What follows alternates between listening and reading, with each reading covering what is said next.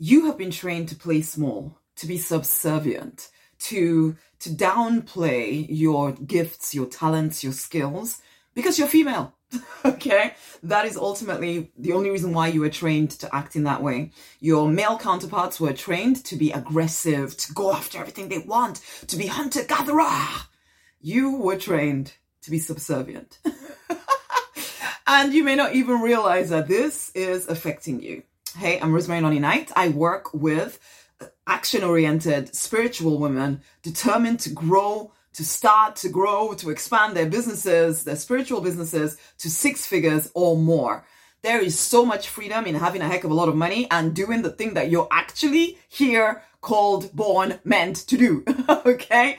And I joy in supporting you in actually creating that life where you have a lot of money and you are making the difference that you know you're called and born and meant and all of that stuff to do. Okay? okay, so, but this is the thing one of those hidden things that affects us females is this idea that we're supposed to be subservient, this idea that we're supposed to be small, this idea, and you know what, religion even plays it out, and not religion actually tries to make everybody small. Well, depends, depends. I'm not, I'm not going to broad brush it, but the religion can do that to you because I know I was brought up with the whole idea of be small so that God is big, as if if I play to the to, if I play as myself, somehow that takes something away from God. What kind of insecure God would that be? Really? Think about what you're thinking about, man. Basically, well, that's a different issue altogether. For today, we're looking at the whole idea of being female and feeling as though you need to be smaller, smaller than the men in your life, smaller, smaller, that it's more feminine somehow to act more nice, to speak with a soft tone, that you know that's more spiritual ideas because women you know we're spiritual and, and well, even that is broad brushing you know? The problem with this is this. If you're not aware that there's a part of you that feels that you must play small you will not realize that you're getting in your own way in terms of growing your business because you won't allow yourself to charge the prices that you want to charge you want to allow yourself to really go all out because there'll be a part of you that continually feels unsafe to show up powerfully in the world because that's not what a female is supposed to do.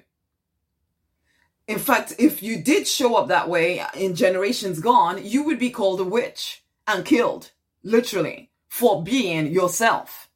So you had to play small. The problem is, yeah, we don't we don't have witch trials now, but it's in our DNA. It's almost like passed down from generation to generation to generation, making you play small. Now, I come from Africa, for goodness sake. You know, yes, I was born in the UK, but then I spent a good deal of my youth in Africa, where again, I was trained more and more to be small. I was supposed to, if my husband beat me, I was supposed to go back home and uh, allow it.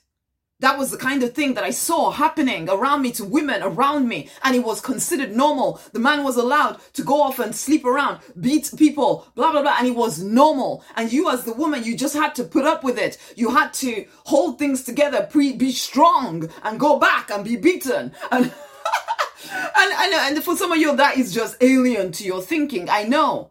And yet, is it in your is it in your DNA? Has it been passed down through generations to you?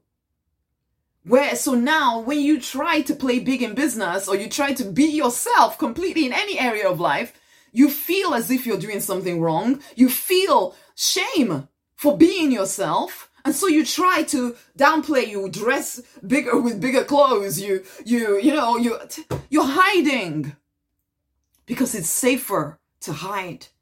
But if you don't become aware that this is happening to you, you you'll just keep thinking, oh, I'm not cut out for business, or I'm not supposed to do that leadership thing over there. I'm not supposed to do this. I'm not supposed to do that. I'm not so.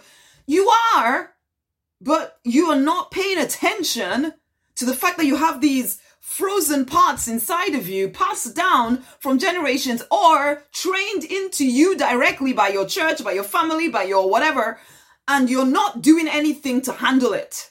You've accepted it as truth when it is not the truth. Awaken. Aren't you're tired of struggling. Enough. Notice if you are playing small, if you are being subservient. Check yourself. Check what you're thinking. Check what you believe. Work with me. I can point this stuff out to you. You have blind spots that are keeping you from your destiny. And frankly, the world needs you to wake up. Go and get the six figure spiritual business collection. Use it. Take advantage of the one on one conversation with me. At the time of this recording, at least they're still available. Take advantage of it. Let me help you see your blind spots. See what is getting in the way of you building that business and taking it to six figures and beyond. You know you're here to live a VIP lifestyle. Why the heck are you settling for some kind of for half life? Wake up, love. Wake up. Go and get the collection right now. Let's get on the phone. Let's talk. Okay? Share this video with somebody else as well. Much amazing love. Speak soon.